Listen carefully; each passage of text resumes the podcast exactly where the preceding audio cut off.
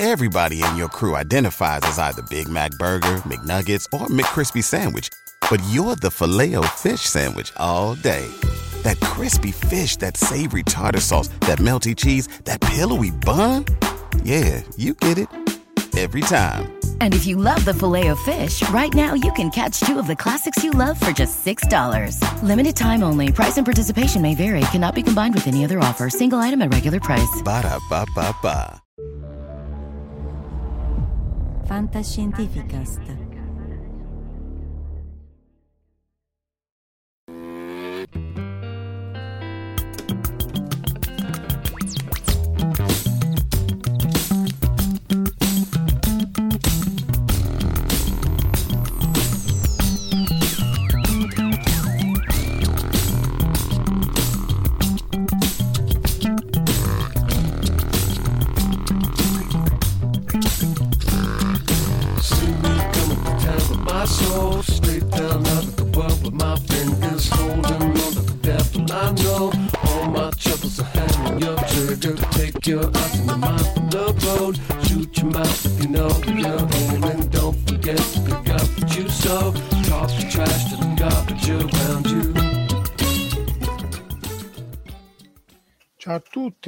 Live veloce per eh, raccontare un po' la visita che è stata fatta qualche tempo fa nel centro del Giappone, a sud-ovest, al, questo che è il B6 Space Card Center della JAXA, ossia un, un sistema di telescopi che tracciano, ricercano sia detriti spaziali che eh, me- meteoriti, mete- meteori, insomma corpi celesti, piccoli pianeti eh, meteoroidi che potrebbero avere rischi di impatto sulla Terra. In Okayama, Giappone, vedete appunto uno dei telescopi e poi anche c'è un villaggio, ricostruzione di un villaggio medievale di cui parleremo alla fine per eh, che se no vado fuori tema. Allora, quando si parla di detriti spaziali, questa non è una puntata sui detriti spaziali sul rischio dei detriti spaziali perché ci vuole appunto una, una live a parte, però va fatto vedere sempre, è obbligatorio, c'è una legge che dice che va fatto vedere questo grafico, che è il numero di detriti spaziali che cresce in funzione del tempo, dal 57 lancio dello Sputnik fino ai, ai giorni nostri, essenzialmente il numero totale di detriti va via via aumentando perché ci sono secondo stadio, pezzi, frammenti di roba in orbita, eh, frammenti che si scontrano e così via, e, e- e tra l'altro ci sono spesso delle... Eh, dei, qui sta aumentando molto rapidamente, poi si era calmato, poi ci sono stati vari scontri, o, questo è stato un abbattimento voluto dalla Cina, da parte della Cina di un solo un proprio satellite, questo è stato uno scontro tra un Cosmos russo e un Iridium e quindi aumentano più detriti. Poi c'è il rischio della sindrome di Kessler, che è una specie di reazione a catena in cui sopra una certa soglia i detriti ne producono sempre di più, sempre di più e quindi si potrebbe eh, rischiare di non avere proprio più volo spaziale. Quindi è un problema che tutte le agenzie spaziali stanno trattando con la rimozione attiva dei detriti ancora ci si sta lavorando, noi abbiamo anche un progetto con un laser che avevamo fatto con un articolo del 2014 con Muru, eh, ma insomma al momento si tratta soprattutto di tracciare e vedere i rischi, soprattutto proprio per spostare i satelliti e soprattutto la stazione spaziale quando ci sono eh, avvicinamenti troppo pericolosi. Saluto Luca e Corrado e poi ovviamente chi ci segue sia online che, eh, che offline. Quindi eh, i detriti spaziali sono pericolosi perché le velocità orbitali sono molto elevate. In orbita bassa si va a 7 km al secondo, quindi vuol dire che in due secondi attraversate piacerebbe Roma da parte a parte, 2-3 secondi, e questo è l'impatto ad esempio di un frammento di 4 grammi sparato da un cannone appunto a 4 km al secondo, neanche 7, contro una lassa di, di, di alluminio, vedete i danni che fa. E questi sono altri detriti, o meglio altri fori tracciati eh, fatti da, da, da, da, frammenti ancora più piccoli, che però sono assolutamente in grado di, di perforare lo scafo, danneggiare la stazione spaziale o distruggere i satelliti. Quindi in generale anche dei piccoli frammenti di vernice sono assolutamente pericolosi quando si ha a che fare con velocità orbitali. Quindi vanno assolutamente tracciati, frammenti di vernice non ci si riesce, sono troppo piccoli e comunque, ciao Alessandro, comunque vanno anche evitati eh, appunto per quelli tracciati se le orbite sono troppo, troppo vicine. È chiaro che se è satellite morto contro satellite morto non potete fare niente, potete solo avere lo scontro. Tanto più che Scott Manley dice che proprio adesso sono, c'è stato un avvicinamento pericoloso un paio di settimane fa a meno di 30 metri tra due satelliti, quindi anche lì i rischi ci sono tanti. Quindi dov'è che si trova questo centro? Allora, la JAXA uh, ha vari, anche qua la puntata sulla JAXA sarebbe una puntata a parte, sia delle luci che delle ombre, ma essenzialmente i sistemi di tracciamento che loro hanno sono due o tre, diciamo, sono, sono, è composto da tre osservatori. In realtà uno che è un radar, quindi in realtà è, è un'onda elettromagnetica che viene lanciata nello spazio, si studiano i riflessi e si vedono dove stanno i, questi detriti perché se sono metallici, ma insomma la maggior parte della roba, ciao Marco, la maggior parte della roba è metallica e quindi avete il, il riflesso e riuscite più o meno a stimare velocità, posizione e anche la grandezza del, del detrito. Dopodiché la, loro, questi dati vengono mandati a Tsukuba che è a nord di Tokyo, Chiba dove c'è anche il KEC, vari acceleratori e vari, un centro di ricerca molto grande, tra cui anche la JAXA, fanno l'analisi dei dati e loro dicono ai due osservatori di, di, di BSE, eh, BSE tra l'altro è un diagramma molto bello perché è fatto da Utsukushi che è bello e stella, quindi eh, eh, la, la, bella stella in realtà è fatto dall'unione di due regioni che si sono unite, però il, il centro di, di, di salvaguardia spaziale eh, di, delle belle stelle, della bella stella, con appunto col, col telescopio ottici. Due, sono due, come vedremo più avanti, nella prefettura di Okayama, una cittadina molto bella, non è grande, ma vicino a una cittadina molto bella, anche molto um, pittoresca è abbastanza complicato arrivarci, bisogna prendere tutta una serie di treni, questo appunto un treno a una sola carrozza, questo è tipo tre carrozze, però ne vale la pena anche perché a parte i soliti scenari bucolici eccetera eccetera che, che però sono veri, è anche interessante perché tutta la regione e la cittadina di la, la, la, la, la freccia appesa, eh, an- come fanno anche eh, i furbacchioni di cugini francesi, è una regione dove si cerca di eliminare li- al più, più, possibile l'inquinamento luminoso. Quindi se ci fate caso ci sono pochissime, qui non ci sono proprio lampioni, non c'è neanche il delirio di cavi appesi, eccetera, eccetera, perché tendono a mantenere anche la, il decoro cittadino e così via. Ma soprattutto c'è pochissimo inquinamento luminoso, c'è, ecco qui, qui questa è una foto fatta di notte, ehm, ci sono delle luci, non è che è buio completo, però sono tutte luci dirette verso il basso, come dovrebbe essere ovunque, eh, dirette verso il basso con frequenze che non, che non vengono scatterate, diffuse troppo dall'atmosfera terrestre, non ci sono grossi lampioni, eh, anche i fari ti dicono tienili spenti, non seguiti, ma insomma tienili bassi e così via, proprio per limitare l'inquinamento luminoso sia per gli astrofili, come fanno anche appunto in una regione della Francia, eh, che per gli astronomi, perché appunto poco più su, in realtà una mezz'ora di macchina, nelle montagne ci sono vari telescopi e quindi questo aiuta um, i telescopi. Quindi c'è una buona eh, mi rifiuto di usare la parola sinergia, però c'è un buon accordo e una buona conoscenza da parte dell'amministrazione cittadina di quelle che sono le richieste del, del mondo della ricerca, tra, che tra l'altro porta anche moltissimi turisti perché eh, i vari osservatori portano tantissime scuole, eh, visitatori e così via. Noi siamo andati la settimana dopo la mitica e fatidica Golden Week in cui essenzialmente è una settimana di vacanza o comunque una settimana di mega ponte in cui tutte vanno ovunque quindi eh, pro tip se venite in Giappone evitate la prima settimana di maggio e dopo la settimana dopo non c'era nessuno ma eh, la settimana prima c'era stata l'ira di Dio. Questo non è l'osservatorio della JAX è un altro osservatorio appunto l'osservatorio astronomico dove fanno varie ricerche, mentre quello della JAX è proprio operativo, fanno anche ricerca di meteoriti, ma soprattutto è operativo. Qui fanno varie, eh, ci sono vari telescopi, vari st- strumenti, c'è anche eh, questa sfera millaria che è la riproduzione di una sfera cinese davanti appunto all'osservatorio astronomico, sta a 20 metri, sono molto vicini. C'è un altro anche dall'altra parte della, della, della, della montagna, ciao MN e appunto questo si può visitare, eh, c'è questo, questo, questo, telescopio di circa un metro, eh, vedete come la cupola viene aperta e quello che è interessante è che eh, con la cupola aperta, con un sistema di salvaguardia che non ti porta ovviamente a orientarla assolutamente non vicino al Sole, ma si riescono e ci hanno fatto vedere sia Venere che varie stelle con questo telescopio di giorno, perché in realtà se il telescopio è abbastanza pulito, non c'è luce eh, che entra dove non dovrebbe e così via, si, e sai esattamente dove puntarlo, questo ovviamente c'è dei sistemi di puntamento pazzeschi, battuti solo dal sistema di puntamento di quello della JAXA, e riesce a vedere le stelle di giorno, si vedono benissimo, si apprezza anche il colore delle stelle tra le giganti rosse e Betelgeuse che ti prego scoppia, dai, che ti costa a te, come, come Troisi e ricomincio da tre, non ti costa niente scoppiare, tu ci fai una bella supernova, Betelgeuse che era ro- eh, appunto nel, gigante rossa, Sirio che è nel blu, la falce di Venere, quindi tut- tutta una serie di cose che sono anche importantissime dal punto di vista della didattica, perché è chiaro che se voi avete dei ragazzi che vengono dalle scuole di giorno e, qualcosa gli dovete far vedere. Il telescopio è molto figo, ma fagli osservare a, a, appunto di persona qualche cosa e poterlo fare anche di giorno è importantissimo. Vedete, ci sono anche tutta una serie di telescopi secondari anche per vari studi e eh, appunto qui aprivano la, la cupola 101, 101 centimetri di, di, appunto di, di, di, di diametro del, dello specchio e qui era l'oculare dove si andava a vedere eh, e questa vedete questa è la facciaccia mia riflessa nel, nel riflesso del secondario. Eh, ciao Michele, sì sì c'è anche gli osservatori in Cina, lì c'hanno ancora meno osservatorio eh, inquinamento luminoso. In generale ogni osservatorio ha un suo scopo e un suo obiettivo. Quindi in Cile magari fanno più astrofisica extragalattica, qui non, non, non, hanno detto chiaramente, fanno studio di stelle forse più, più galattica che extragalattica. Quello della JAX, come dicevo, è operativo e quindi a seconda di quello che tu devi fare costruisci il tuo telescopio in maniera di, di conseguenza. Ad esempio in Italia noi abbiamo, a Roma soprattutto abbiamo l'osservatorio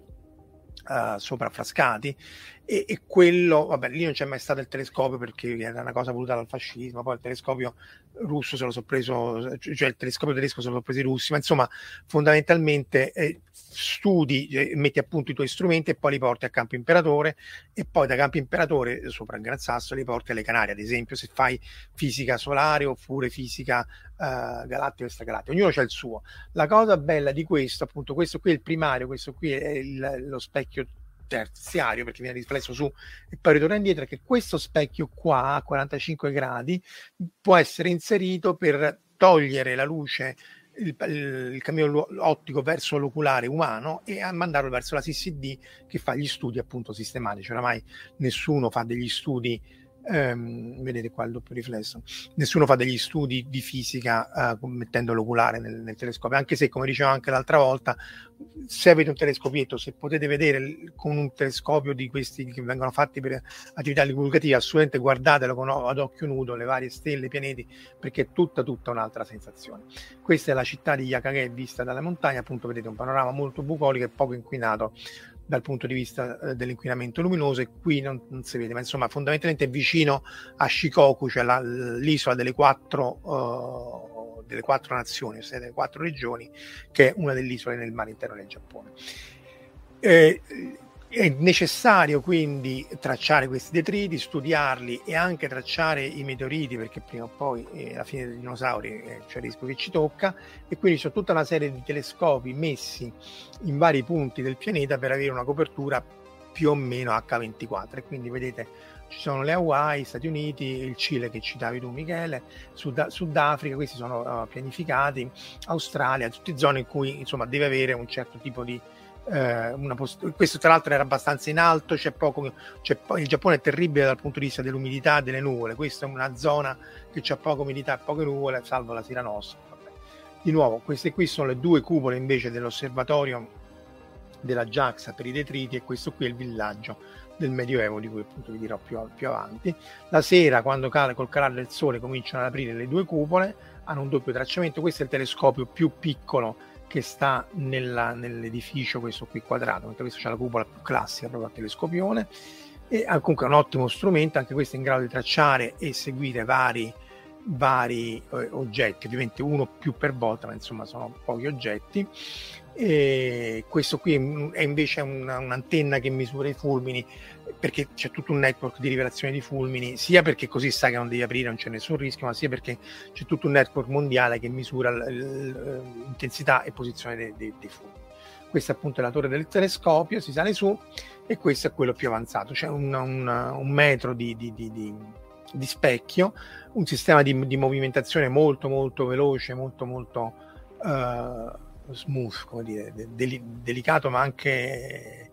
leggiadro, diciamo, perché segue che segue, insomma, si è visto muovere in maniera molto uh, efficiente, c'è tutta questa struttura qui tipo carro armato, tipo track che si muove per via via che il telescopio ruota e punta i detriti, questa è una, una, vista da vicino perché appunto voi avete tutti i cavi, il sistema di raffreddamento della CCD, il, um, il sistema di puntamento, tutto, insomma c'è tutta una serie di elettronica che deve comunque pure muoversi e appunto muoversi in maniera, in maniera veloce e deve essere stabile e tra l'altro gli ho anche chiesto ma con i terremoti come su, cosa succede? Dice che gli ultimi terremoti non gli hanno creato problemi di stabilità perché è chiaro che se no dovete pure riallineare tutta la baracca perché altrimenti non potete puntarlo dove, dove volete. Questo è sempre il telescopio. Notate che eh, il telescopio è a riflessione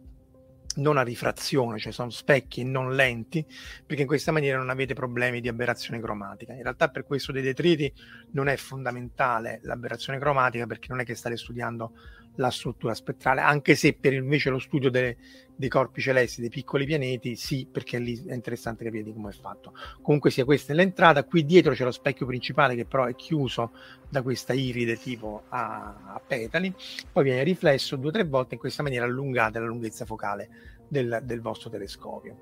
Eccolo qua, vabbè, altra come, a, angolazione. Questo era un cartellone di spiegone che, a parte il giapponese, è fatto molto bene. Appunto, dice V6 Space Guard Center, il telescopio di un metro di, di, di, di diametro.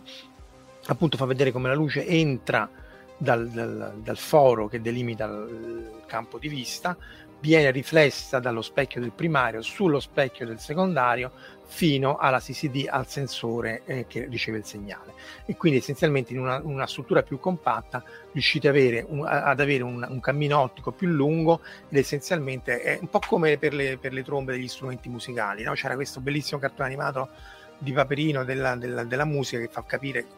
come di musica non sa niente, che la tromba eh, essenzialmente invece di essere lunga come si faceva in antichità, se viene ripiegata quello che conta è il cammino acustico in quel caso e fa dei vari suoni. Qui è la stessa cosa, quello che conta è il cammino ottico, più lungo è il cammino ottico, maggiore è la lunghezza focale e più, se volete, il modo per pieno è lo zoom.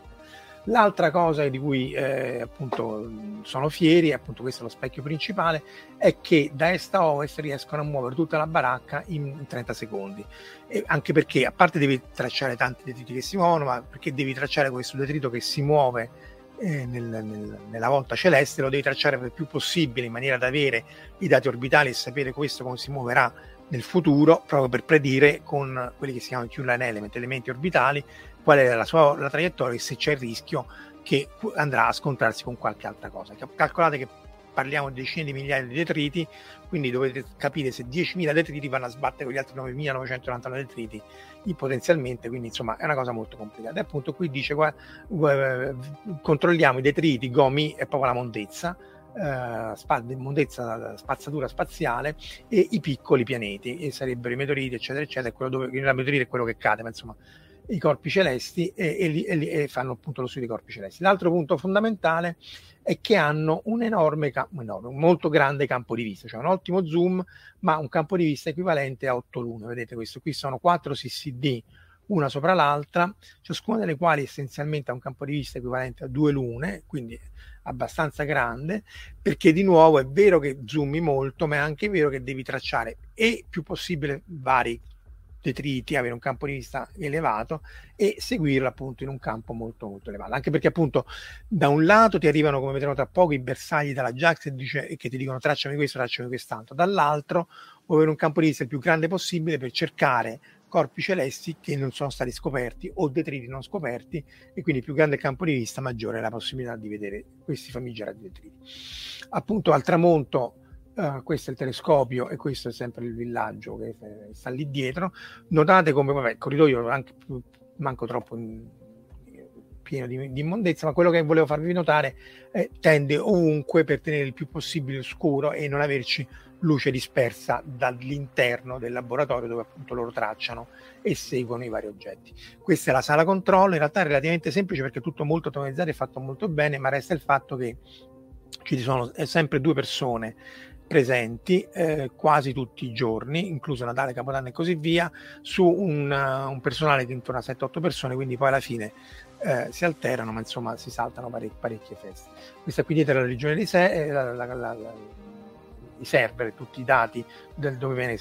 immagazzinamento dati, queste sono le telecamere di vicinanza, di prossimità e così via, e questa qui è la lista di tutti i bersagli che viene data dalla JAXA, coloro con questi cliccano, lo seguono, il telescopio si muove automaticamente, vedete qui due delle CCD, questa linea nera è perché appunto è il punto di, di, di, di spazio morto meno efficiente tra le due CCD e se tutto va bene, eh, questa, questo qui è il, cielo, il cielo questo qui è il cielo a Okayama un po' vicino e questo è il cielo in locale in maniera che sanno se si sta avvicinando un temporale se si stanno avvicinando le nuvole se devi chiudere, riaprire e così via. E questo qui è un mini video appunto vedete questi qui sono i cinque detriti spaziali che vengono questi qui in verde che vengono inseguiti dal telescopio e quindi sono fermi nel sistema di riferimento del telescopio che si muove e tutti i puntini eh, bianchi dietro sono le stelle che sono tantissime perché ovviamente eh, ha una sensibilità mostruosa, arriverà a ventesima magnitudine, quindi essenzialmente vedete questi oggetti fissi che sono in realtà i detriti che si muovono rispetto alle stelle fisse che sono un numero uh, inenarrabile. Ora questo è anche molto bello averci tutta questa risoluzione sulle, sulle con le, con le, stelle perché in questa maniera si riesce a fare un puntamento estremamente accurato, cioè la posizione delle stelle, notate anche che sono dei leggeri trattini perché comunque questo nel tempo che ci mette a fare una foto, anche qui la foto deve stare aperta per un certo periodo ed è un rapporto segnale-rumore in cui volete avere più luce possibile, dovete, quindi le, le stelle si muovono come trattine e questi sono i, i, questi cinque detriti che stavano tracciando in quel momento. Eh, questo è lo stesso video. Questo è quello che c'è da dire su, sui detriti spaziali, almeno per quello che riguarda l'osservatorio, tutti ovviamente molto gentili, squisiti, questo se la va a Sandir. Eh, due minuti in conclusione per questo che è un interessantissimo eh, parco a tema, lo chiamano loro, essenzialmente una ricostruzione di un villaggio medievale e anche di eh, capanne antecedenti. Questa qui è una torre del tipo medievale, questa qui era la, la casa di un samurai, tutto moderno, è tutto ricostruito, però secondo i criteri archeologici dell'epoca. E vabbè, anche qua era praticamente obbligatorio fare le foto che mostrano la, um, come dire, la giusta posizione, il, il, contrasto tra il telescopio antico e, le, e, il telescopio moderno e le case antiche. Eh, una delle cose più interessanti, vabbè, a parte che ci hanno girato il dramma e che lo usavano appunto per fare le fiction, mi viene in mente la tigre, la tigre bamba di Boris, che va sempre citato, questa è la cosa più interessante. Era un forno eh, a, a, un forno a foro, se uno lo traduce letteralmente. Cioè, eccolo qua. Ciusei è, è, era del, del, centro, quindi è, è, medioevo, e questo qui è foro e questo qui è forno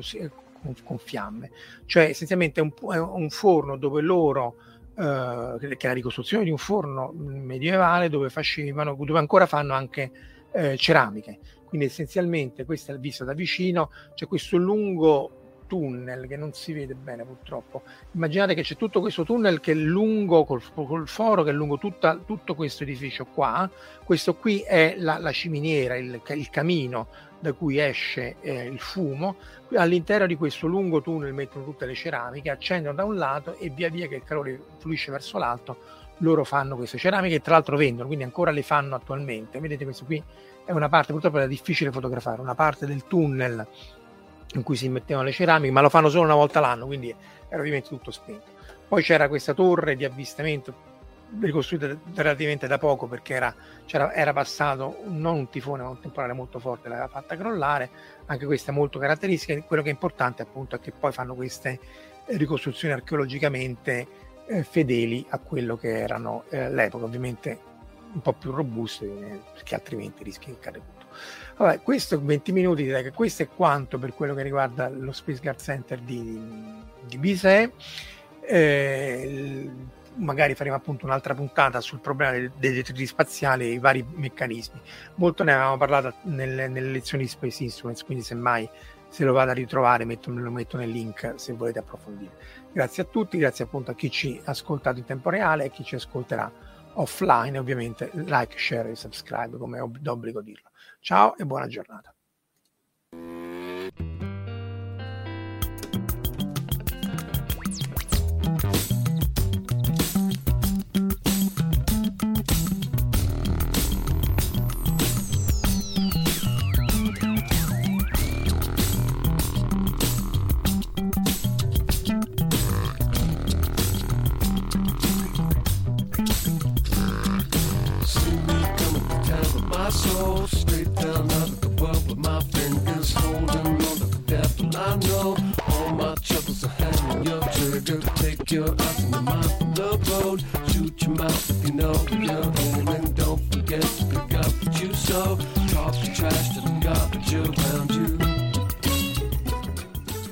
Avete ascoltato